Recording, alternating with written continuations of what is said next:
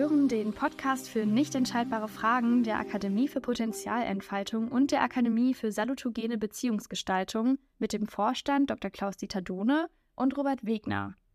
Beide beleuchten in unterhaltsamer, aber auch tiefgründiger Art Phänomene der Potenzialentfaltung in sozialen Systemen wie Arbeit, Familie, Freundschaften, Beziehungen und Gemeinschaften jeder Art. Die sogenannten nicht entscheidbaren Fragen also zum Beispiel, wie lebe ich eigentlich ein Leben richtig, machen uns Menschen das Leben oft sehr schwer, weil es für sie keine eindeutig richtige Antwort gibt. Es gibt dafür kein Maß oder Kriterium, welches uns beim Einigen und Bewerten helfen könnte, was nun richtig oder falsch ist. Das bringt natürlich jede Menge Energie, Dynamik und auch sozialen Zündstoff in unsere Beziehungen und Gemeinschaften. Aber hören Sie einfach selbst. Ein alter Zen-Meister sitzt vor seiner Hütte und döst in der Morgensonne. Seine Schüler nehmen allerdings an, dass er in einer für sie unerreichbaren tiefen Meditation ist. Gut für den Meister, dass es so schwer ist, zwischen Meditieren und Dösen sicher zu unterscheiden. Ein besonders eifriger Schüler nähert sich seinem Meister. Der kommt wieder zu sich. Sein Schüler bittet ihn um eine Aufgabe. Er will auf dem Wege seiner Erleuchtung einen Schritt weiterkommen.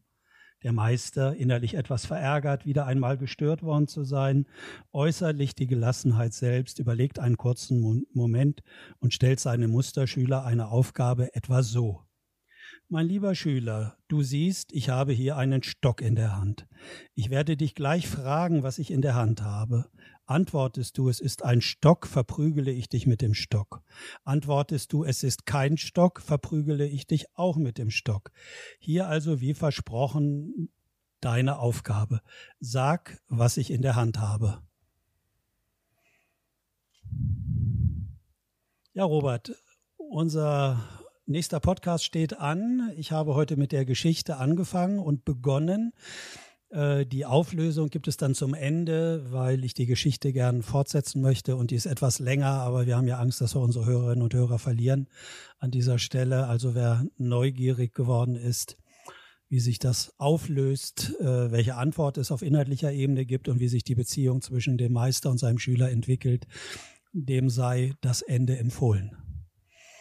Wie geht's dir, Robert? In welcher Stimmung bist du heute hier?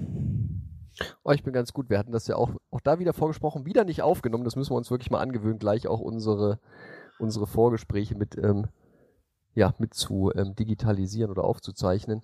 Was mir tatsächlich noch einfiel, und das ist jetzt gar keine Idealisierung, was ja heute unser heutiges Thema ist, ähm, ist einfach die Wertschätzung für quasi dein Anfang von unserem ersten Podcast, weil den hatten wir nochmal nach aufgenommen und ich fand es wirklich klasse und das hat mich wirklich begeistert, dass du ja das nochmal gerahmt hast, sowohl für uns als auch für die Zuhörerinnen und Zuhörer, dass wir den ersten ja nochmal dann neu aufgenommen haben. Ähm, und das fand ich einfach toll. Ah ja, schön. Mensch, das tut mir ja auch mal gut, gleich zu Beginn äh, gewürdigt und gewertschätzt zu werden. Könnte das, äh, könnte das heißen, dass es um dieses Thema auch geht heute? Idealisierung, ja, das hatten wir ja. Ach ähm, ja, okay. Genau, als, als ein Thema äh, herausgegriffen in unserem zwischenzeitlichen Austausch. Wobei mir, wie gesagt, ja wichtig ist, dass das jetzt an der Stelle keine Idealisierung war, ohne dich damit zu enttäuschen, sondern nur die Wertschätzung für dein ähm, ausgesprochen professionelles Verhalten, was mich da einfach sehr erfreut hat, weil das mhm. dann, glaube ich, vielleicht auch die ein oder andere Sache für die Zuhörerinnen und Zuhörer einordnenbar macht, was dann in Folge zwei und drei entsprechend kam. Okay, wunderbar, vielen Dank. Das freut mich, weil ich kenne dich ja etwas, äh, etwas genauer aus unseren früheren Zeiten und ich weiß, wenn du es nicht genauso empfinden würdest, würdest du das nie sagen, um bei deinem ehemaligen Meister einen guten Eindruck zu machen. Das ist absolut zutreffend, ja. okay, schön. Ja, Thema Idealisierung unter anderem. Äh, was fällt dir dazu ein oder was ging dir dazu durch den Kopf, bei Idealisierung. Ähm, also tatsächlich ja die Idealisierungsphase tatsächlich von, ne, von, von damals im Sinne von der hypnosystemische Verhaltenstherapeut, der auch Unternehmensberatung macht. Das, ne, da habe ich dich natürlich gesockelt und in manchen Teilen ja auch absolut zurecht. Ähm, mhm. Das ist natürlich ein Aspekt. Und auf der anderen Seite natürlich auch ähm, das Thema Liebesbeziehung, wo es ja auch häufig so ist, dass natürlich gerade am Anfang irgendwie der Gegenüber idealisiert wird. Ne? Ich dann vielleicht immer nur so die, die, die Sonnenseiten meines Gegenübers sehe oder auch nur hinprojiziere und was das letztendlich alles für, für Vor- und Nachteile mit sich bringt. Oh ja, das ist wohl wahr, wenn wir da mit der Liebesbeziehung anfangen können. Äh, da fällt mir durchaus eine schöne Geschichte meines eigenen äh, Mentors und Meisters ein, Arnold Retzer, der äh, gesagt hat, das Verliebtsein kann man mit so einem psychotischen Zustand vergleichen. Äh, das heißt, man nimmt die Welt ganz besonders wahr, die Gedanken gehen durcheinander, die ganze Aufmerksamkeit kreist sich nur noch um das idealisierte Gegenüber, also die Geliebte. Und äh, er sagt auch viele Lieder, die von Liebe handeln, haben das Thema der Psychose mit aufgenommen, wie früher der Schlagersänger. Wenn du gehst, geht nur ein Teil von mir. Also die Dissoziation auf der körperlichen Ebene, das spüren ja viele auch, dass sie vielleicht nur noch das Herz wahrnehmen oder ihren Körper gar nicht mehr und einem, in einem besonderen Rauschzustand sind. Was ja gleich einer der Vorteile ist. Ne? Es hat ja auf jeden Fall etwas für sich da, dieses Erleben zu haben. Ähm, ja. Ich für mich habe tatsächlich in meiner Lebensgeschichte irgendwann mal so reflektiert, ähm, ne, verliebt sein ist, ähm, ich möchte mit dir zusammen sein, weil du so bist. Liebe ist, ich möchte mit dir zusammen sein, obwohl du so bist. Das war mal so für mich ja. die Übersetzung oder Ausdifferenzierung, weil natürlich dann, ich glaube, viele Personen einfach ja diese Idealisierungsphase dann schon als Liebe erachten, obwohl das ja, wie du ja sagst, eigentlich ein sehr, ja, besonderer Zustand ist, in dem wir Menschen da verfallen. Absolut. Ich glaube, dass wir da nicht wirklich so klar äh, unterwegs sind, sondern eher in so eine ganz besondere Wahrnehmung gehen und äh, diese besondere Wahrnehmung hört dann ja manchmal auf. Robert, da warst du, glaube ich, ich weiß nicht, ob du schon geboren warst. Es gab ganz früher mal eine Werbung, da war so eine ausgequetschte Zahnpastatube, die lag dann irgendwie auf so einem Waschbecken und dann stand da irgendwie sinngemäß drunter, dass äh, dass nachher, wenn Beziehungen auseinandergehen oder in unserer Sprache, wenn die Idealisierung aufhört, dann liegt das nachher an der falsch ausgedrückten Zahnpastatube. Oder äh, wie ich immer wieder festgestellt habe, auch bei meinen äh, Interviews von Paaren, dass manche Paare sich erst wirklich in der in der äh, Ablösungsphase, also wenn sie auseinandergehen, äh, erst so richtig merken, mit wem sie da so zusammen waren. Hm. Ja, es erinnert mich tatsächlich an einen Spruch, den du ja auch damals ähm, geprägt hast, zumindest für mich, mhm. äh, weil du meintest damals, naja, ähm, Paare trennen sich aus denselben Gründen, aus denen sie zusammengekommen sind. Und das war und ist für mich immer so ein Leitstern auch in meinen zwischenmenschlichen Beziehungen gewesen. A, zu gucken, okay, aus welchen Gründen komme ich jetzt mit dieser Person zusammen und worauf muss ich oder müssen wir vielleicht auch achten, also dann die Person und ich, ähm, mhm. was vielleicht auch unsere Entwicklungsaufgaben in der Beziehung werden, damit wir uns nicht aus denselben Gründen dann wieder trennen. Ähm, ne, ohne das jetzt zwangsweise verhindern zu wollen. Ich meine, Beziehungen kommen und gehen, das ist ein ganz natürlicher Bestandteil des Lebens. Aber das war auf jeden Fall für mich einer der der prägenden Sätze, darauf zu achten, dass die Idealisierung letztendlich auch irgendwann ja umschlägt, letztendlich in eine, in eine Abwertung mhm. oder zumindest ein Genervtsein. Richtig, genau. Also das, was vorher verbunden hat, wird dann zur Störung. Ja. Also was man vorher gut gefunden hat, dass vielleicht viel nachgefragt wurde, dass man zum Meister erklärt wurde für irgendetwas. Und dann ist es irgendwann gut. Also wie gesagt, meine Standardgeschichte ist bei mir im Freundeskreis passiert, schon viele Jahre her. Aber da war das für mich auch privat ganz eindrucksvoll, wo ich in meinem, meinem Job und in meinen Workshops immer drüber gesprochen habe. Äh, beide hatten äh, Partner und Partnerin vorher. Also der Mann hatte eher eine Partnerin, äh, die sehr bestimmend war, dominant und, äh, und erfolgreich. Er war auch sehr erfolgreich. Er war äh, unter anderem auch Nationalspieler in der Basketball-Nationalmannschaft früher und war hier lokal natürlich irgendwie äh, halt angesagt so und äh, von daher wusste man also ein bisschen Bescheid. Wie gesagt, er war in meinem erweiterten Freundeskreis. Und die Frau, um die es dann gleich geht, äh, die war verheiratet mit jemandem, mit so einem Mann, der eher in der Beschreibung der Frau so eine Art Lüsche war, der es nicht so richtig hingekriegt hat, so Lebenskünstler, aber nicht so richtig stringent und zielorientiert.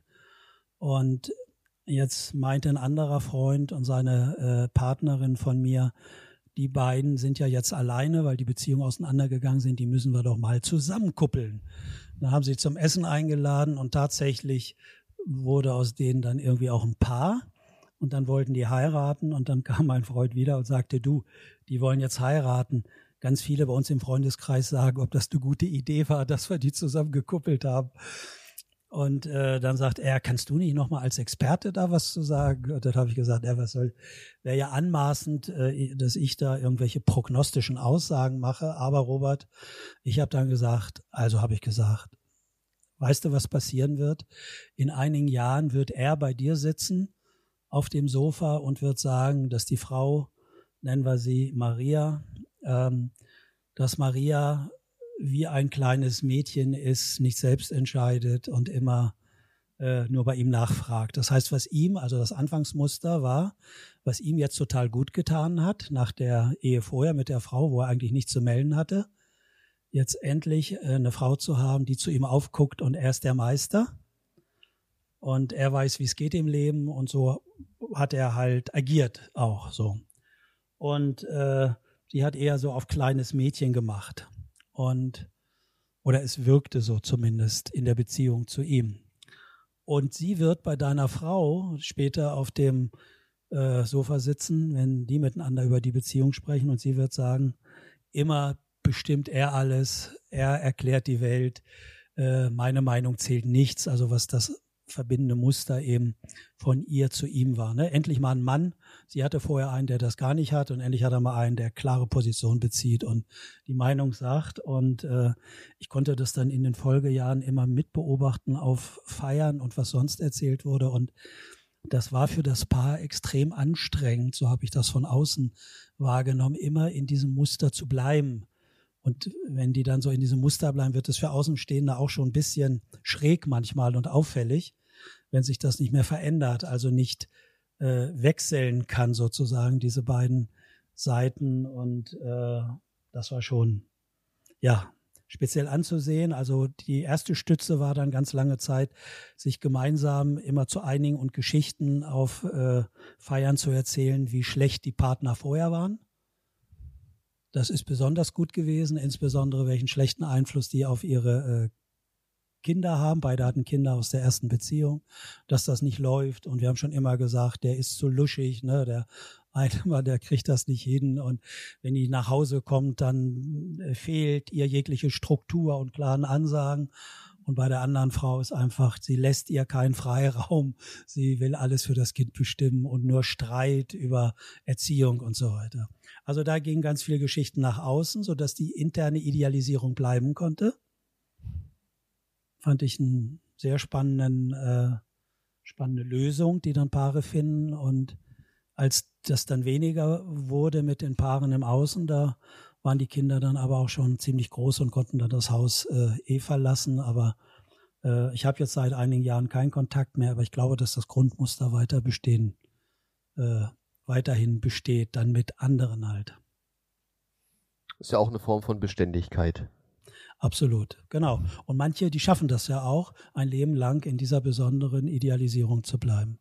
Aber wenn dann diese rosarote Brille, wie man so sagt, also diese Idealisierung äh, weggeht, du würdest sagen, es verändert sich sowieso, das ist halt normal. Was kommt dann? Und was bleibt dann? Und was hat man äh, weiter Verbindendes? Und bleibt dann der andere auch ohne rosarote Brille noch attraktiv und anziehend? Ja, ich meine, ich sage mal, da fängt es an, interessant zu werden. Ne? Also ja. das ist so meine, auch meine persönliche Lebenserfahrung. Also ähm, zumindest seitdem ich da mich von dieser, ja, von dem auf mich Idealisierung stürzen verabschiedet habe. Mhm. Ähm, aber dann, dann bist du ja in Aushandlungsprozessen, um zu gucken, ne, was will ich eigentlich, was will mein Gegenüber und wie kriegen wir was zusammen hin? Kriegen wir es überhaupt noch hin? Oder trennen ja. wir uns vielleicht auch im Guten, weil wir jetzt sagen, es beginnt jetzt für jeden von uns eine neue Lebensphase. Es muss ja auch nichts Schlechtes sein. Richtig, genau. Das heißt, wenn man das so aushandelt, müsste man ja aber auch die Freiheit haben, dass man den anderen auch einfach auch ziehen lassen kann. Das, das ist hilfreich, ja. Ich glaube, das ist schon von, von Anfang an hilfreich, von wegen ne, zumindest die Idee von sich selbst zu haben. Also es war mir zumindest jetzt wichtig, ähm, mhm. dann in meiner Beziehungsgeschichte einfach zu gucken, wo stehe ich ähm, und wo steht der Gegenüber und wo können wir gemeinsam stehen. Das ist natürlich auch jetzt kein, ne, kein Dauerzustand, aber war zumindest für mich eine oder ist für mich eine wichtige Orientierung, einfach mal zu gucken. Ja, wir hatten es ja, glaube ich, schon in einem der früheren Podcasts, einerseits die Autonomie-Seite entsprechend zu berücksichtigen mhm. und andererseits aber auch in Kontakt zu bleiben. Und das ist natürlich manchmal ein sehr herausfordernder ähm, Austarierungsprozess. Absolut. Jetzt könnten andere sagen, die dir zugehört haben, die könnten sagen, Mann, macht der sich da einen Kopf um seine Beziehung. Es ist tatsächlich so, das ist ziemlich witzig, dass du das jetzt sagst, weil ich habe mich auch mal mit einer mit einer Freundin darüber unterhalten. Da hatten wir gerade ähm, ja eine herausforderndere Situation und die meinte dann, Robert, ihr braucht einfach mehr Fun. Ne? Also ah, ja. mehr tatsächlich verbindende Elemente einfach mal auf irgendeine eine widersinnige Party gehen oder Minigolf spielen und solche Sachen. Und das ist, sind tatsächlich auch dann solche Vorschläge, die ja dann letztendlich da auch ähm, beziehungsförderlich sind. Und ich glaube, dass das da tatsächlich auch hilft, ähm, letztendlich nicht alle Erwartungen auf eine Beziehung zu legen, was ja heutzutage immer häufiger ist, ne? dass eine Beziehung letztendlich alles erfüllen muss, sondern einfach Unbedingt. zu gucken, ne? sondern zu gucken, welche, welche Aspekte finden in der Beziehung ihren Platz und welche Aspekte kann ich vielleicht auch an anderer Stelle ähm, befriedigen. Und das ist ja mhm. gar nicht nur auf sexuelle Komponenten bezogen, die ja vielleicht dann auch dort woanders noch Erfüllung finden können oder Ergänzung finden können, sondern auch auf viele andere Themen. Absolut. Ja. Jetzt komme ich langsam äh, in die Versuchung, dich für deine Aussagen zu idealisieren. Aber das, ich meine, das Gute ist ja, ähm, ja, in dem Moment, wo, wo jetzt dir oder mir oder uns das oder wem auch immer das bewusst wird, finde ich ja, die Idealisierung kriegt dann ja schon eine ganz andere Färbung, weil es ja einfach eine bewusste, also im Zweifel ja bewusste Entscheidung ist oder zumindest eine Beobachtung dessen und ja dann auch die Freiheit gibt zu sagen, wie gehe ich damit um. Also das mhm. ist zumindest jetzt, für mich klingt es nach einer anderen Form der Idealisierung, weil ähm, ne, es gibt ja durchaus die Frauen, wo ich ganz genau weiß, welche das sind, auf die ich intuitiv anspringe ähm, ne, und wo ich wie die Motte zum Licht fliege ähm, und das ist ja mhm. dann, das merke ich mittlerweile, das weiß ich mittlerweile auch vorher. Aber das ist ja eine ganz andere Dynamik, wenn es einfach unbewusst passiert und quasi, ne, ich dann Opfer meiner Idealisierung bin. Und das zu merken, ist ja schon, gibt ja schon die ja. Möglichkeit daran, auch was zu ändern. Ja. Wäre die Frage jetzt hier im Podcast zu intim zu fragen, wie die Motte dieses Licht sieht? Das Licht? Ja, das Licht. oh, das ist, ich bin versucht zu sagen, ich will nicht sagen, es ist allgemein bekannt, aber es ist ja. halt, ähm, ne, eine ganz, ganz spezieller Typ Frau, ähm, den ich für mich irgendwann mal als Elfenmädchen tituliert habe. Ne? Also ah, ja. elfenhafte mhm. Erscheinungen, ein bisschen mystischer Touch, hochgradig intelligent, Naturschönheiten ähm, und ähm, jetzt ein bisschen salopp gesprochen, Nähe-Distanz-Problem. Ähm, ja. ne, was natürlich was dann wunderbar. Genau? Nähe-Distanz-Problem. Ja. Naja, dass auf der einen Seite natürlich die die ähm, Suche nach Verbindung, Verbundenheit und dergleichen da ist, aber wenn es dann da ist, es irgendwie auch schn sehr schnell zu nah irgendwie wird. Mhm, okay. Ähm, ne, also das, das führt dann halt zu solchen Hin- und Herbewegungen. Wobei für mich da ja ganz interessant war, dass ne, ähm, das ja nicht nur die eine Sache ist von wegen, ähm, auf wen springe ich da an, bei wem zieht es mich hin und wohin fliege ich, sondern mhm. ja auch zu gucken, was hat das Ganze mit mir zu tun. Also ich habe irgendwann mal für mich entdeckt, okay, Robert, dass die Frauen Nähe-Distanz-Thema haben, ist das eine, aber du hast das ja selbst. Ach so, ähm, ne? du auch. Ach so, ja, ja, ja, selbst, selbst ich, selbst ich na, als Psychologe, ich hatte letztes Mal die Frage, ja, Herr Wegner, Sie als Psychologe haben ja keine Probleme und da dachte ich auch, ne, diese Idealisierung muss ich mal ganz schnell zerstören. ähm, ich würde, ja. ich würde bei dem Satz eher sagen, also Herr Wegner, Sie haben ja gar keine Probleme als ein äh, Psychologe. Da würde ich eher sagen, ob es ich hätte für mich da schon rausgehört, keine Idealisierung, das ist eine Provokation. eine Provokation. Nee, in dem Fall war es tatsächlich eine Idealisierung. Ah, also ja. ne, es gibt okay. ja ähm, es gibt ja manchmal feine Nuancen. Es war tatsächlich eine hm. Idealisierung, wo ich mir auch immer denke, ja, ne, im Guten wie im Schlechten, wir Psychologen sind ja auch nur Menschen. Ja. Also nochmal zurück zu dem Bild. Das fand ich ganz schön, was du gerade gesagt hast. Das heißt, äh, wenn die Motte in das Licht oder zu dem Licht fliegt, dann hat die Motte auch so Lichtanteile. Irgendwie. Also. Ach so, ja. Ich meine, an der Stelle jetzt, ähm, in dem Bild würde ich sagen, jetzt nur bedingt, wenn wir es von der Metapher ein hm. bisschen wegnehmen. Es gehören immer ja. zwei dazu. Ne? Also es gibt ja Gründe, warum die Motte zum Licht fliegt und nicht ähm, genau, nicht in den Schatten. Ähm, genau. genau. also da letztendlich ja zu gucken, was ist eigentlich mein Eigenanteil in der Idealisierung? Mhm. Ich habe mir auch mal ein bisschen was aufgeschrieben hier. Ähm, einer meiner Lieblingsfachbegriffe aus unserem Fachbereich, narzisstische Kollusion. Ne, ja. Weil jetzt ja, weil jetzt so häufig immer gesprochen wird, oh, mein Ex-Partner, meine Ex-Partnerin, die war narzisstisch und so ein schlechter Mensch. Da erfolgte im Nachgang häufig sehr viel Abwertung. Also jetzt ja. Ne, an allen möglichen Stellen. Und heutzutage ist ja jeder zweite Narzisst, äh, genau. wenn er genau. sich irgendwie getrennt hat. Und ich finde tatsächlich das Konzept der narzisstischen Kollusion sehr spannend, weil ja gesagt wird, naja, auch die Person, die ja auf so einen Narzissten fliegt, ne, also Partnerwahl ist ja in den meisten Fällen irgendwie frei, wird ja ähm, zumindest jetzt in unserer Gesellschaft der wenigste irgendwie gezwungen, mit irgendjemandem eine Partnerschaft einzugehen, dass der natürlich auch eine wunderbare narzisstische Befriedigung dadurch erfährt, weil wenn ich sage, mein Gegenüber ist ne, gottgleich, die beste, tollste Person, wie auch immer, und die gibt sich mit mir ab, wie toll muss ich dann ja sein, ne, dass so jemand Tolles mit mir eine Beziehung führt. Aber diesen Part dieser Selbstaufwertung über Bande, den lassen natürlich die meisten Leute unter den Tisch fallen, sondern sagen, nee, nee, mein Gegenüber hat mich ausgenutzt, missbraucht, schlecht verhandelt, was ja schlecht behandelt, was ja in Teilen auch der Fall sein kann, aber natürlich dann sehr in eine Täter-Opfer-Dynamik entsprechend einsteigen lässt. Ja. Ich glaube auch, dass man die Wechselwirkungsphänomene sehen muss. Ich meinte auch mehr mit der Motte, dass die, dass die Motte dieses Licht sehen kann, sage ich mal. Das liegt vielleicht daran, weil sie eine gewisse Veranlagung da hat, gerade diesen Reiz wahrzunehmen. Und mhm. du hast ja, du hast ja schön gesagt, dass das bei dir dann ähnlich ist, was du im Außen da bei der Frau gefunden hast. Also ich kann das bestätigen, was Elfenartiges hast du für mich auch. Eine Naturschönheit bist du auch. äh, aber dir ging es ja mehr um die Beziehungsmuster an sich eben. Genau, genau, die dann da entsprechend greifen. Genau, und was eine hohe erlebte Ambivalenzspannung natürlich bringt und damit auch verstärktes Erleben von Lust, auch von Sexualität. Erotik ist ja gerade der Kampf, wenn es äh, genau darum geht, äh, ähm, Anziehung und sozusagen Abstand, also dies Hin und Her. Naja, das, also das, das hat schon seinen ganz eigenen Reiz. Also es sind ja dann so ne, Spiele, also ich fand hm. dann mal, ähm, das habe ich leider dann erst später gelesen, also nach meinen einschneidenden Erfahrungen. Ähm, Eric Byrne, Spiele der Erwachsenen mit Trans Transaktionsanalyse ist da ja auch ein sehr spannendes Feld, wo Absolut. ja eben auch geschaut wird, ne, was passiert jetzt in der direkten Interaktion und welches Spiel wird eigentlich im Hintergrund gespielt. Ja. Ja, das ist immer spannend. Ich kenne da natürlich Paare, die dann wechselseitig darum streiten, wer ist jetzt Opfer von wem, ne?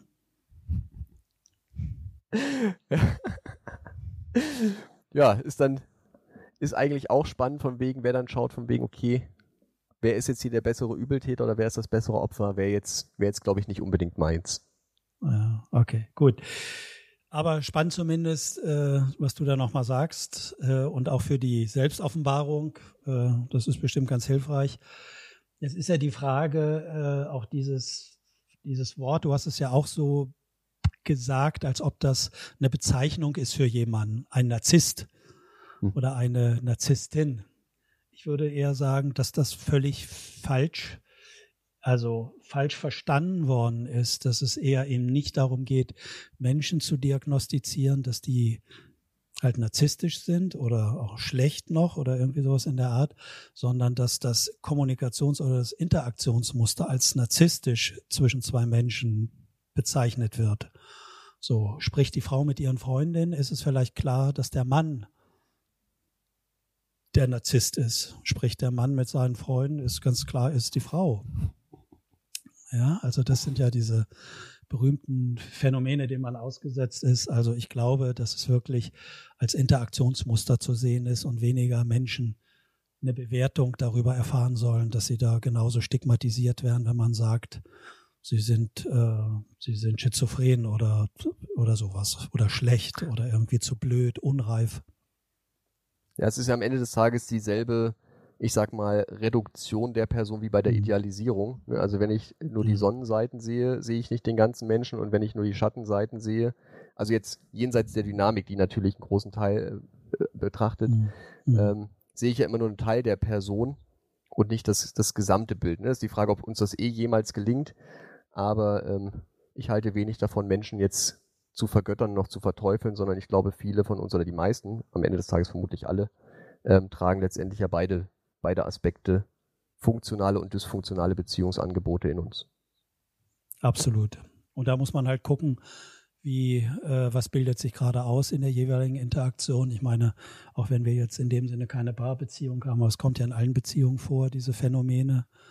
Äh, wer bestimmt wen, wer dominiert wen, wer ordnet sich wie unter.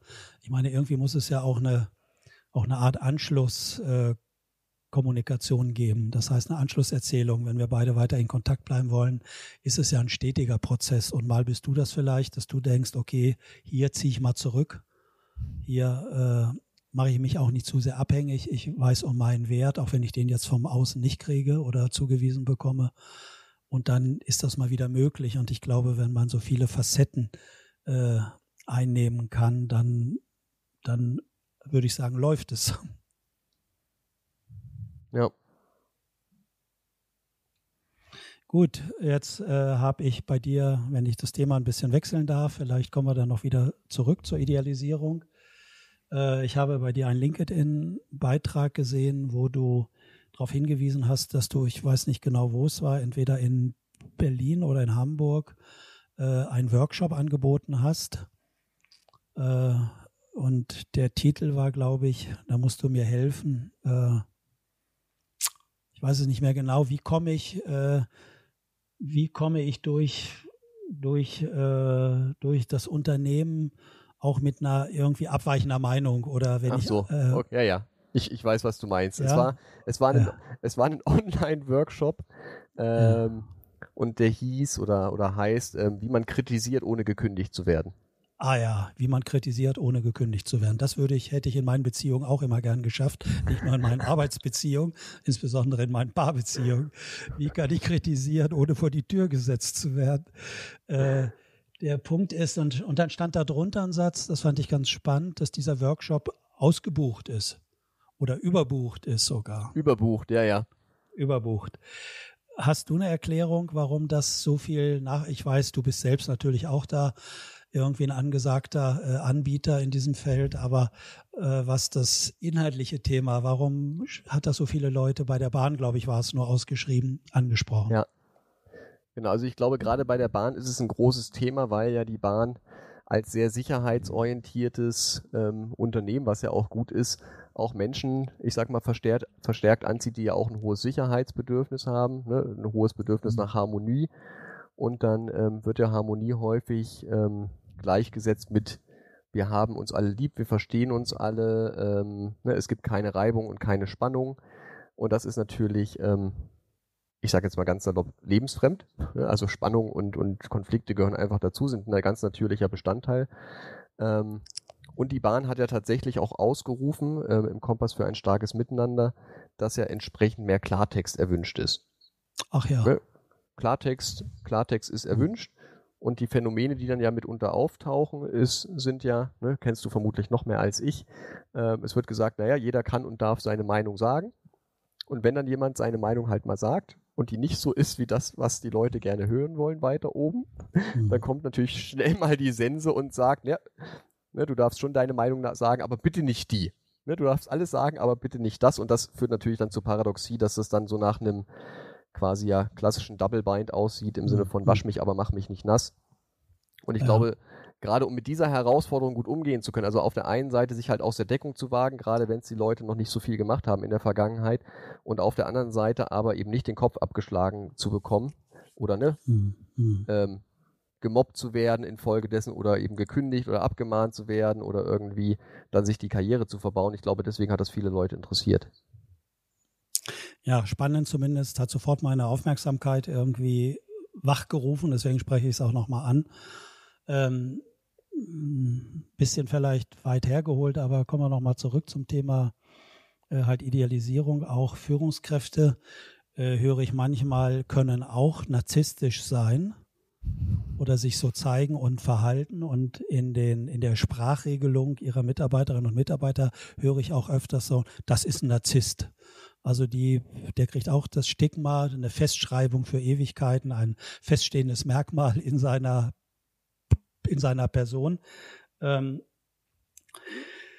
die haben ja ähnliche Phänomene am, am Arbeitsplatz. Ich meine, man, es könnte vielleicht durchaus leichter sein, seine Führungskraft irgendwie auch zu idealisieren in äh, manchen Dingen, weil man sich dann nicht auch mit den Widersprüchen oder mit den Defiziten, die die vielleicht auch hat, in Bezug auf irgendetwas auseinandersetzen muss, dass man dann nicht anfängt und agiert dagegen oder muss dann halt abhauen oder wird im schlimmsten Fall selbst vor die Tür gesetzt, wenn man dann was sagt, was scheinbar nicht so gefällt und halt unpassend ist, äh, wie eben umgekehrt ja auch. Es ist ja narzisstisch für aus meiner Sicht überhaupt nichts Schlimmes, das haben wir ja alle an uns und wir brauchen ja auch eine gewisse Form von von Selbstwert und Selbsterhöhung und Sicherheit äh, in Kontakten und in Beziehung und in so wichtigen Beziehungen, also wo man sich vom, voneinander abhängig fühlt oder die andere Seite, wie ich das gern definiere, die Führungskraft wird dann zur Führungskraft für einen Mitarbeiter oder Mitarbeiterin,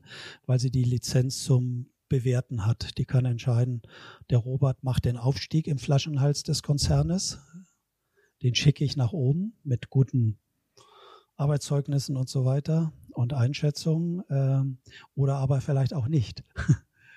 Der Robert bleibt dort für immer sitzen und kann seine Online-Workshops machen, aber mehr passiert hier für den nicht mehr.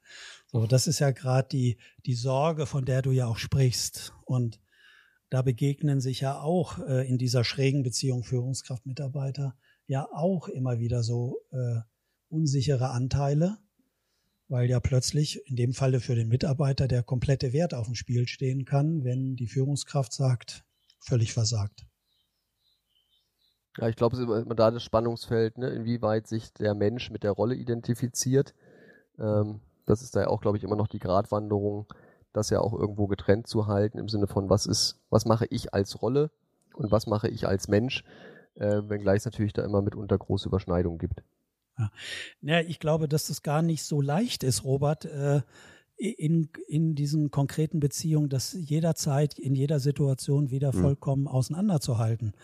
Bin ich jetzt in meiner Rolle gemeint, wenn mich der mhm. Chef kritisiert? Oder was sagt er doch aus, wie ich als Mensch bin? Mhm. Ja, dann müsst ihr ja, immer sagen, mhm. ja, also ich höre da, dass es da ganz viele, zumindest Miss, Missverständnisse gibt, aber auch unklar gesprochen wird. Mhm. Man müsste ja sagen, als Mensch finde ich dich super, Robert, aber in deiner Rolle hier des Partners in diesem Podcast, den wir aufnehmen, muss ich sagen, äh, da gefällt mir dies und jenes nicht. Dann wäre das ja vielleicht, wäre es klar, aber viele sagen ja, äh, mir gefällt das nicht und das muss anders werden und so weiter. Also die würden ja nicht in ihrer Kommunikation die Unterschiede sozusagen im Wort führen. Ja. Was, was ich ja persönlich sehr schade finde. Ich glaube, wenn das mehr Leute so machen würden und auch differenzieren würden, hätten wir eine bessere Welt. Ja, unbedingt. Ne? Auf jeden Fall müsste ich mir da nicht immer einen Kopf machen, meint er jetzt mich als Mensch oder meint er doch nur in der Funktion, wo ich hier gerade unterwegs bin? Und Rolle. Ja. Okay, also das könnte ja auch ein Hinweis sein, den du da nochmal eingeführt hast. Äh, unterscheiden Sie ja, als Mensch an dir mag ich halt dies und, und jenes und äh, aber als Mitarbeiter in deiner Funktion und Rolle, da wünsche ich mir doch was anderes. Ja, beziehungsweise ich habe es ja tatsächlich eher für die Mitarbeitenden gegeben, wie die halt mit ihrer Führungskraft gut kommunizieren können. Mhm. Und da ähm, ist aber gerade auch eben dieser Rollenaspekt ähm, aus meiner Sicht der wichtigste. Ich meine, wir hatten das ja auch ich weiß gar nicht, ob wir es jetzt nochmal erzählt hatten, ähm, ne, wo wir ja auch aneinander gerasselt sind, weil ich entsprechend unsere menschliche Beziehung in den Vordergrund gestellt hatte und deswegen ja. keinen Kaffee gekocht hatte, weil ich gesagt habe, die sind alle alt genug zum selber Kaffee kochen. Und Stimmt. du dann äh, mir den Kopf gewaschen hast und gesagt hast, ne, Robert, du bist Praktikant und als Praktikant kochst du Kaffee. Ähm, einer meiner, ne, oder die prägende Erfahrung, die für mich diese Differenzierung eben aufgemacht hat. Ja. Ähm, worauf wollte ich damit hinaus?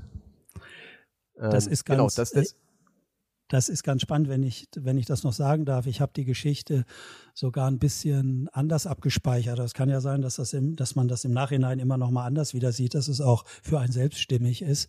Ich habe das so aufgefasst, dass bei mir ein gewisser Ärger war, weil ich mich entlasten wollte und äh, wollte das ganz gern abgeben. Also ich habe mich selbst da nicht so äh, halt gewürdigt gefühlt. Und ich glaube, es hat auch dazu geführt, wir waren so circa 170 Kilometer entfernt von unserem Wohnort, waren mit meinem Auto hingefahren und ich dann alleine weggefahren bin und du musstest irgendwie halt so zurückfahren mit dem Zug, glaube ich. Nee, nee, nicht alle... nee, nee sowas nicht. Ich habe dann einfach, da es am Wochenende war, bin ich einfach am zweiten Tag, habe ich mich einfach quasi mehr oder minder krank oder abgemeldet und habe gesagt, hier, weil ich mich dann ja auch unverstanden gefühlt habe, äh, dass du dann, dass du dann am zweiten Tag alleine hin bist und dann hast du am Montag mhm. ja mich ins Büro zitiert und gesagt, Robert, ich weiß nicht, ob ich das Praktikum mit dir fortführen möchte, wo das dann so die maximale Eskalation war und dann ähm, hattest du aber ein bisschen Nachsicht mit mir als Jungspund und dann haben wir es gut in die Bahn bekommen.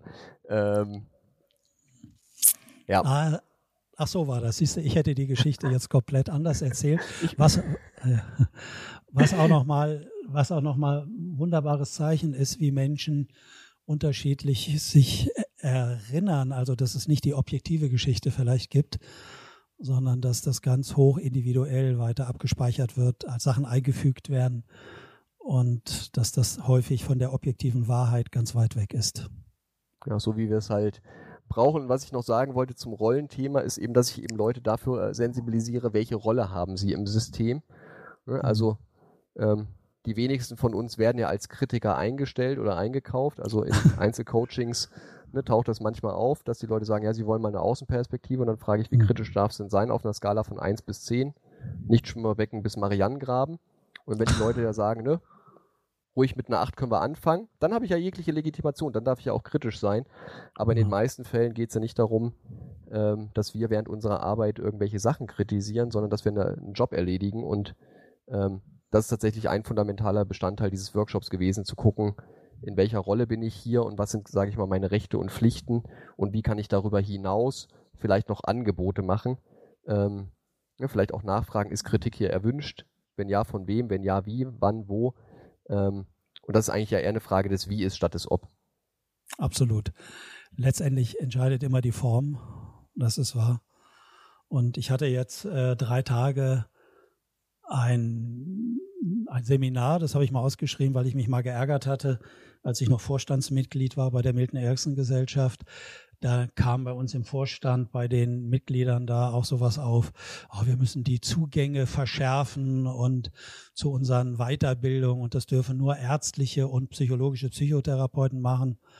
Und das habe ich alles überhaupt nicht verstanden, dass man da andere Leute wieder von diesen guten Methoden ausschließt, weil wir wollen ja alle irgendwie helfen und wollen, dass es uns gut geht. Da habe ich immer nicht verstanden, warum man aus monetären Gründen oder aus Eitelkeitsgründen nur äh, das halt so eng fasst.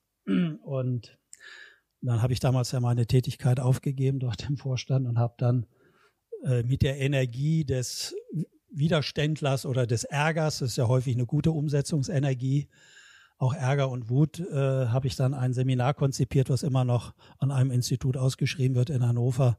Das habe ich äh, Alltagshypnose äh, halt genannt, wo ich sehr verdichtet diese ganzen kommunikativen Strategien so für das in Anführungsstrichen normale Alltagsleben vorstelle und darstelle. Und jetzt habe ich aber den Bogen verloren, Robert, warum ich dir das gerade erzählt habe. Ja, das ist bei so einer Live-Aufnahme, wie wir es hier machen, so am mhm. Stück durchaus mal vorkommt. Ich, ich knüpfe vielleicht an einem anderen Punkt an, nämlich, ähm, KD, du hast ja, ich sag mal, noch, noch häufiger mit Idealisierung zu tun als ich, stelle ich mir zumindest mhm. vor. Also, ähm, was sind denn da deine, deine Lösungsstrategien, wenn mal wieder jemand um die, um die Ecke kommt und sagt, boah, Klaus Dieter, du bist ja hier der größte Fisch im Teich? Ja, das hängt da natürlich ein bisschen von der Tagesform ab. Das heißt, angenommen, ich bin gerade selbst vielleicht mal nicht so gut unterwegs mit mir. Also jetzt vielleicht mit zunehmendem Alter bin ich da schon sehr stabiler, aber gehen wir mal zurück in meinem früheren Leben. Und dann kommt da jemand um die Ecke und stillt gerade so ein ganz tiefes Grundbedürfnis von mir, dass ich ein wertvoller Mensch bin, dass er mir sozusagen eine gewisse Form von Anerkennung, Wertschätzung, also eine Zugehörigkeit gibt und äh, in diesen Momenten, wenn ich dann ganz bedürftig in mir bin, weil ich das gar nicht selbst so spüre und fühle oder von anderen in der letzten Zeit erhalten habe, da bin ich natürlich empfänglich, sämtliche Verträge zu unterschreiben, die er mir vorlegt. Und äh, ist ein spannendes Phänomen. Ich äh, habe ja recht viel für Unternehmen und Konzerne war ich aktiv und da kann man immer sehen, oder diejenigen, die viel mit Kunden zu tun haben. Also es ist ja bei dir ähnlich da mit der Bahn. Also dass äh, wenn die bei der Bahn beispielsweise, die Mitarbeiter, die mit Kunden viel zu tun haben, wenn die nicht intern mit viel Wertschätzung äh, ausgestattet sind, also dass die gut mit sich unterwegs sind und stimmig sind, dann äh, kriegen sie das A entweder auch nicht so gut an die Kunden rüber. Das ist das eine, aber das andere finde ich viel spannender, wenn der, äh, ich sag mal, mit dem Kunden noch irgendwas aushandeln müsste. Also um Preise und sowas alles und der Kunde ist geschickt, dann spürt der, wo der Bahnmitarbeiter oder ich sag mal der Außendienstmitarbeiter jetzt in anderen äh, Unternehmen gerade bedürftig ist. Und wenn er dem so ein paar Schmeicheleien anbietet, so eine ganz nebenbei Wertschätzung, dann kann es passieren, dass der plötzlich dem Kunden loyaler wird als wie seinem eigenen Arbeitgeber gegenüber. Und äh, ich habe dann früher einmal gesagt, ich wundere mich, dass ihr hier eure Leute, die zu Kunden gehen, die an so einer zentralen Schnittstelle arbeiten, so äh, ohne Absicherung auf sozial-emotionaler Ebene losschickt, dass ihr die den sozusagen zum Fraß vorwirft. Und wenn da geschickte Leute sind, dann machen die mit denen alles, die arbeiten dann nur noch für die und ihr habt, ihr habt äh, halt selbst den Nachteil. Also die Phänomene gibt's ja auch. Ja. ne, also glaube, im Sinne von ich glaube, dass ihr da ja, äh, da wo du ja auch arbeitest, vielleicht auch darauf achtet. Äh, wenn ihr da äh, die, das Personal unterstützt, dann geht es bestimmt auch in die Richtung, dass die mit einer guten inneren, inneren, inneren Haltung nach draußen gehen und auf die Kunden zu. Gut, das ist tatsächlich ja nicht der Bereich, in dem ich tätig bin, also dazu kann so. ich gar nichts sagen. Aber was ich halt immer wichtig finde, ist tatsächlich in den Einzelcoachings, die ich bei der Bahn begleite, die Leute eher nicht, dass sie sich selber idealisieren, aber sich doch selber stärken, weil ich häufig das Gefühl habe, ne, dass quasi Mitbewerberinnen und Mitbewerber idealisiert werden, was natürlich in der heutigen Instagram- und Facebook-Welt eine große Sache ist, wo dann immer alle nur mit ihren Hochglanzfotos irgendwie ähm, mhm. herumposten und ähm, alle Menschen immer nur erfolgreich sind. Ähm, und dass viele einfach tatsächlich gar nicht selber sehen, was sie letztendlich für Kompetenzen, Fähigkeiten, Erfolge haben. Also ich bin immer überrascht, da sitzen Leute ne, mit, mit großen Lebensläufen, wo ich sage, den würde ich maximal ausschlachten, so für meine Zwecke jetzt mal sehr überspitzt und, und machiavellistisch irgendwie äh, beschrieben. Ähm, und die sehen das einfach nicht, was ich einfach sehr schade finde. Und ich glaube, es geht tatsächlich eher da, darum, dann häufig in, den, in der Arbeit, die ich da, da tue, ähm, halt so einen gewissen, so ein bisschen Inspiration für sich selbst zu entfachen, ähm, dass die Leute eben auch mit einem ne, mit stolz geschwellter Brust, wie du es vorhin angesprochen hast, auch noch draußen gehen und sagen, ja, ich kann was, ich habe Erfahrung gemacht, ich habe schon Probleme gemeistert, ich habe eine gewisse Kompetenz und kann die auch woanders anbieten. Ähm, und das ja manchmal dann auch, ich sag mal, mit mehr Substanz als diejenigen, die halt ne, mit einer großen Show irgendwo reinspazieren und dann ähm, aber vielleicht gar nicht die Arbeitsleistung im Nachgang bringen. Richtig, genau. Ja, das ist ja, wie gesagt, wir haben ja eher auf die Fremdidealisierung geguckt. Es gibt ja auch die Selbstidealisierung oder noch weiter verbreitet, meiner Erfahrung nach, jedenfalls die Menschen, äh, mit denen ich zu tun hatte oder die ich kennengelernt habe, ist die Entidealisierung von sich selbst. Also, dass man sich selbst dann im gleichen Zug, wie man andere vielleicht über äh, positiv interpretiert, idealisiert, dass man sich selbst entsprechend äh, ja halt abwertet. Ja. Dann ist man ja in einer klassischen Abhängigkeitskonstruktion. Dann muss der andere das alles für einen machen, ob in einer Partnerschaft oder halt äh, als Führungskraft und so weiter. Und wenn er das nicht macht, dann bricht das ganze Kartenhaus zusammen. Ja, und dann ist natürlich die Enttäuschung groß. Ne, Im mhm. Sinne von, dann gibt es Vorwürfe, warum der andere doch nicht so ist, wie, wie ich es gerne hätte. Was ich äh, spannend fand, weil du ja gesagt hast, ne, in dem Moment, wo du dann jetzt nicht ganz so gut ähm, mit dir in Kontakt bist, bist du eher anfälliger dafür mhm. tauchte bei mir die Frage auf, naja, das heißt, oder das würde ja möglicherweise bedeuten, in dem Moment, wo Menschen sich mit sich selber auseinandersetzen und nach ihrer eigenen Kraft, nach ihrer eigenen Stärke, nach ihrer eigenen Kompetenz schauen, ähm, werden sie weniger anfällig für Idealisierung und brauchen es auch weniger. Richtig, genau. Aber dazu müssen sie sich dann natürlich einlassen, sozusagen in diese Übergangs- oder Schwellenphase reinzugehen, wo alles erstmal halt unsichere, unsicher ist, wo die Ängste kommen und da wir ja immer noch hier äh, das so haben, dass Angst irgendwie eine sehr schlechte Presse hat, das darf ja scheinbar nicht sein, sonst muss man Angstbekämpfungsmittel, Therapien, Workshops machen äh, und so weiter. Die Angst ist aber, glaube ich, eine ganz wichtige Geschichte, wie ich selbst immer wieder auch am eigenen Leib erfahre. äh, da sozusagen das auszuhalten oder also in die Angst zu gehen, anstatt von der Angst weg. Und bei von, äh, von Milton Erickson gibt es, glaube ich, eine schöne Geschichte, Robert, äh, die ging so, wenn du, wenn du den Strick um den Hals hast und bist irgendwo festgebunden an einem Baum, dann macht es keinen Sinn, wegzuziehen, sondern du musst mhm. erst auf den Baum, also auf die Schlinge zugehen, damit du sie leicht vom Hals lösen kannst und dann bist du frei. So würde ich das halt mit der Angst aussehen. Ja. Aber das, das immer, immer zuzulassen und auszuhalten, ist äh, dann auch manchmal nicht ganz leicht. Und ist ja auch nicht immer, immer notwendig. Also auch das ist ja wieder mhm. dann, ne, auch vielleicht dieser dann überidealisierte Anspruch im Sinne von, ich muss jederzeit souverän sein, ich muss jederzeit äh, mit meinem Erleben ähm, ja, irgendwie klarkommen. Also das ist zumindest genau. ein Anspruch, den ich auch manchmal bei mir immer noch entdecke, wenn ich dann nach einem Einzelcoaching mir überlege, hm, was habe ich vielleicht zu viel erzählt, vielleicht zu wenig, ne, was war vielleicht zu viel Selbstoffenbarung, wo hat vielleicht eine Methode nicht ganz gegriffen ähm, und wo ich dann auch mal die Leute hinterher frage und die tatsächlich dann häufig einen sehr bodenständigen Eindruck und, äh, machen und die sagen, nee, nee, es war hm. okay, wo ich dann sage, okay, ähm, ne, es, es okay. braucht ja gar nicht immer dieses dieses Ideal und Optimum, das, das zumindest ich mir manchmal selber vor die Füße werfe. Ja. Klar, das wäre ja, zeigt ja nochmal, was du für einen eigenen Anspruch auch an dich eben hast. Und wie streng du dich da vielleicht auch anguckst mit deiner Leistung und äh, bewertest. Unter Weiterentwicklungsgesichtspunkten macht es Sinn, aber es sollte natürlich nicht so stark sein, dass du selbst dich da halt hemmst, gewisse Potenziale weiter zur Entfaltung zu bringen. Also von daher ich habe jetzt an, diesen, an diesem Hypnoseseminar, äh, ach so, jetzt habe ich den Bogen wieder, aber jetzt ist die Pointe vorbei. Jetzt wusste ich, was ich vorhin halt erzählen wollte. Äh, das war also, alle Teilnehmerinnen waren nur Frauen. Und dann habe ich so, also ich erzähle manchmal in Männerkontexten so ein Männer, ich sage eher so ein Männerwitz, auch so ein bisschen leicht sexualisiert, aber woran so diese ganzen komplexen We Wechselwirkungsphänomene sichtbar werden zwischen Vorstellungen, zwischen äh, Biologie. Du hast im letzten Podcast auch ein bisschen drüber gesprochen. Und äh, wie trete ich mit anderen in Kontakt? Und äh, sagen wir mal, da waren eben auch Frauenvertreterinnen dabei, wo das Ärger machen kann, wenn man heutzutage noch so einen Witz erzählt. Dann habe ich mir überlegt, wie muss ich das Ganze vorbereiten, damit ich diesen Witz in dieser Frauenrunde erzählen kann.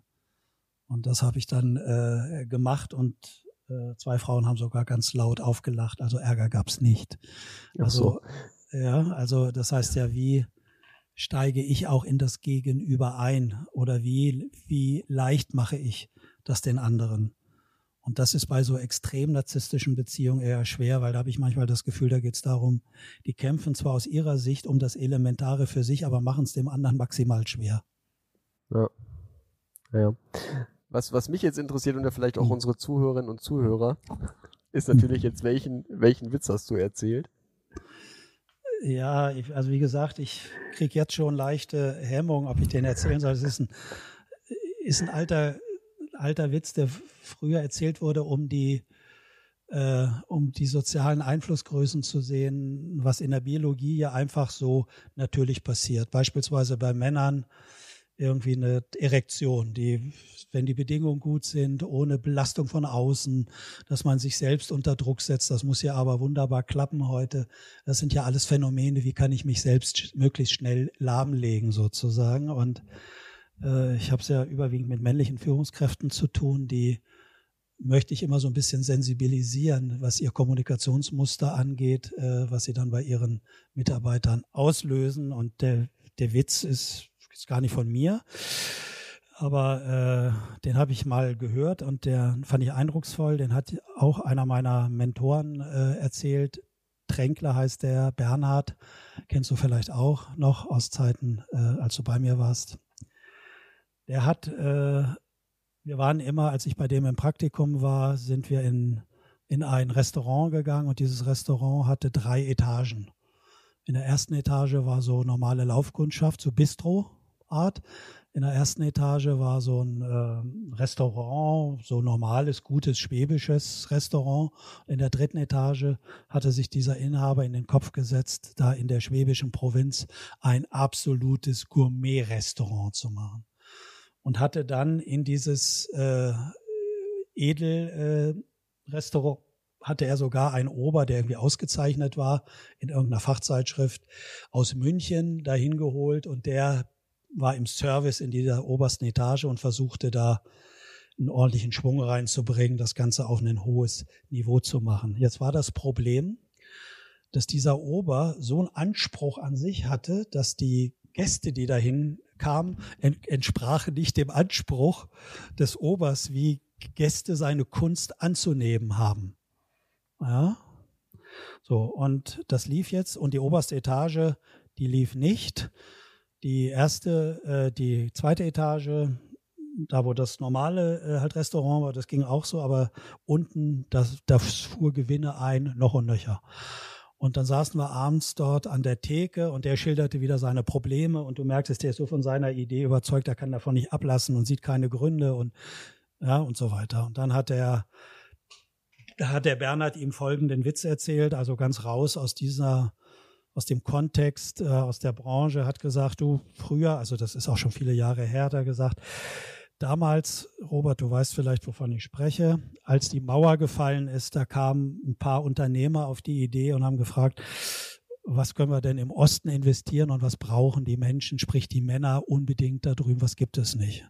Und kam da, kam auf die Idee, Bordelle brauchen die. Und dann haben sich überlegt, ein ganz spezielles Konzept. Sie haben also ein Haus gesucht, mit drei Etagen und in der ersten Etage sollten so in Anführungsstrichen jetzt ganz normale Frauen arbeiten, ja, von Fleischerei, Fachverkäuferin bis medizinische Assistentin, was weiß ich was alles. In der zweiten Etage nur Psychotherapeutin und in der dritten Etage nur Lehrerin. Und jetzt lief das an, Robert, und nach einem Jahr haben sie eine Bilanzierung gemacht der drei Etagen und haben festgestellt, dass die erste Etage da, wo diese normalen Frauen in Anführungsstrichen arbeiten, das fährt Gewinner ein noch und nöcher ja, brummt richtig sozusagen. In der zweiten Etage, wo diese Psychotherapeutinnen arbeiten, kein Gewinn, aber auch kein Verlust so. Auch nicht so wirklich was äh, Überzeugendes. In der dritten Etage, wo die Lehrerinnen arbeiten, nach kurzer Zeit völliges Defizitgeschäft. So, jetzt halten, können sie auch von ihrer Idee nicht ablassen und lassen das nochmal ein Jahr laufen, machen wieder die Bilanzierung. Die Unterschiede werden größer zwischen den Etagen und fragen Sie sich, wie das kommt. Alle sehen gut aus, alle werden gleichermaßen weitergebildet, äh, kriegen entsprechende Lehrgänge und Unterstützung, Einzelcoaching können sie haben. Also alles optimal, keine Unterschiede erkennbar. Und was machen Unternehmer, wenn sie dann wirklich nicht weiter wissen? Dann wird eine Unternehmensberatung beauftragt und die kam dann auch und die haben das Phänomen untersucht und sind erstmal auf die Idee gekommen, äh, die Kunden zu befragen im Jargon die Freier, also haben Fragebogen entwickelt und haben eine Kundenbefragung gemacht. Und bei der Auswertung, Robert, kam Folgendes raus, dass Männer nun ja auch nicht immer können. Ne? Und wenn das in der untersten Etage passiert, dann sagen diese normalen Frauen, das macht doch nichts, nächstes Mal klappt das wieder. Und wenn das in der zweiten Etage passiert, bei den Psychotherapeutinnen, dann sagen die, na ja, das ist zwar nicht so schlimm, aber ich finde, wir sollten da mal ein Auge drauf haben und wenn es nochmal passiert, ein Gespräch drüber führen. Und wenn das in der dritten Etage passiert, da sagt die Lehrerin, und du bleibst so lange da, bis du es kannst. Ja. Und meine männlichen Führungskräfte, die ich da hatte, verstehen dann unmittelbar sofort, dass sie ihre Kommunikation mit ihren Mitarbeiterinnen und Mitarbeitern vielleicht verändern sollten, wenn sie möchten, dass die Biologie in dem Falle alle mentale Energie auch für die Arbeit zur Verfügung steht. Ja, das habe ich erzählt. Und das habe ich aber so vorbereitet, dass ich gesagt das würde ich nie in einem Frauenseminar erzählen. Niemals. Ja. Und dann kannst du Sachen erzählen, die du sonst vielleicht auch nicht erzählen kannst. Hm. Ich meine, du hast es ja auch hier jetzt sehr schön und bekömmlich für alle Zuhörerinnen und Zuhörer gerahmt mit, mit dem entsprechenden Rahmen. Ich fand ihn jetzt gar nicht so sexistisch. Ah ja, okay. Also Vielleicht, ja. aber vielleicht bin ich auch ein Sexist und deswegen sehe ich das so. Aber das können ja vielleicht dann die Zuschriften uns mitteilen, von wegen, genau. ob da vielleicht ja jetzt ein Problem bei mir vorliegt, dass ich sage, ich fand den jetzt gar nicht so schlimm, den Witz. Ja, eigentlich habe ich den Witz nur erzählt, um rauszufinden, ob du ein Sexist bist oder nicht. Ja. Es, es hat funktioniert. Hättest du auch fragen können. Hättest du auch fragen können. Ja, ja. Naja, es gab mal Zeiten, da wurde ich dafür halt hin und wieder mal abgestraft, weil äh, mit Bordell und, äh, hm. und so weiter. Also das ist dann Kontext. Das, ja. Das Hast war es bei Lehrerin erzählt oder? Nee, vielleicht können die ja selbst noch lachen, aber, äh, aber es war eher in einer psychosozialen Szene, die du auch kennst von früher. Okay.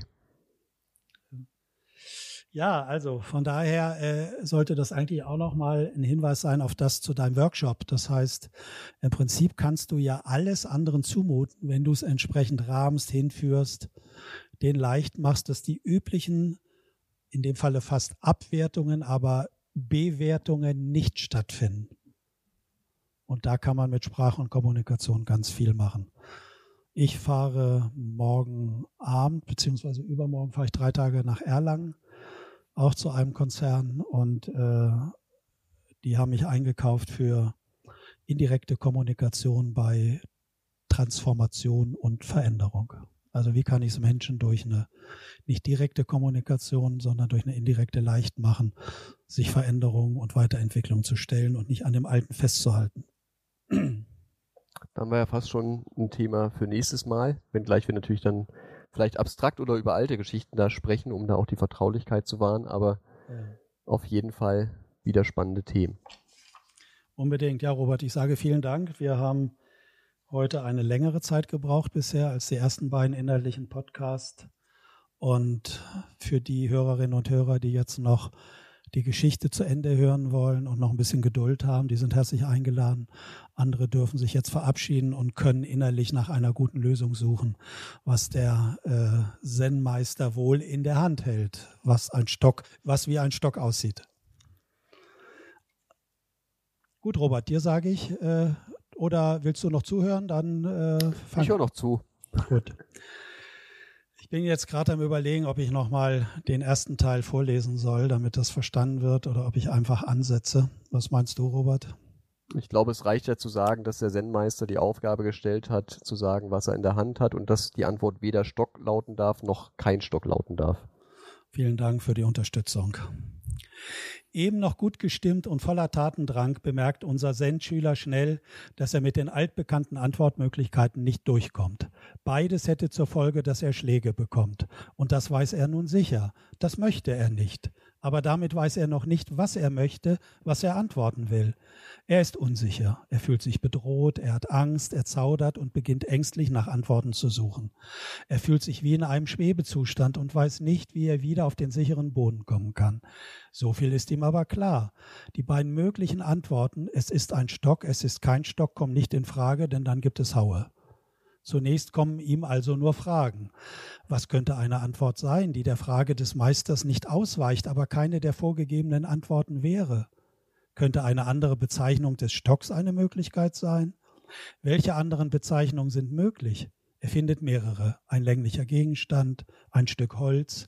Schließlich kommt ihm auch der Gedanke, einfach eine Bezeichnung zu wählen, die nichts mit dem Stock zu tun hat. Ein Klavier, ein Klavier, es ist ein Klaviermeister. Diese Möglichkeit verwirft er aber schnell. Er möchte nicht den Eindruck bei seinem Meister aufkommen lassen, dass er nicht mehr alle Untertassen im Schrank hat. Nein, das will er wirklich nicht. Er erinnert sich, dass er vor einiger Zeit einen Anfängerkurs über buddhistische Meditationstechniken besucht hat und dort mit dem Mantra des Om vertraut gemacht wurde. Wenn er also seinem Meister Om als Antwort anbieten würde, dann könnte er, so seine ängstliche Überlegung, sein Gesicht wahren, ja vielleicht sogar auf ein Fleißkärtchen des Meditationsmusterschülers hoffen. Er hat Angst zu versagen und seinen Meister zu enttäuschen. Er zögert aber, diese Antwort zu geben. Stattdessen bemerkt er, dass das nicht alles ist, was er an Gefühlen und Vorstellungen seinem Meister entgegenbringt. Zwar bewundert er ihn, aber er hegt auch schüchterne Gefühle des Ärgers über den Meister, der ihn schon oft mit den Aufgaben bestraft und gequält hat. Erst kürzlich musste er einen ganzen Monat lang den Innenhof des Zen-Klosters fegen, angeblich eine besondere intensive Form von Meditation. Warum sollte er es ihm eigentlich nicht mal zurückzahlen?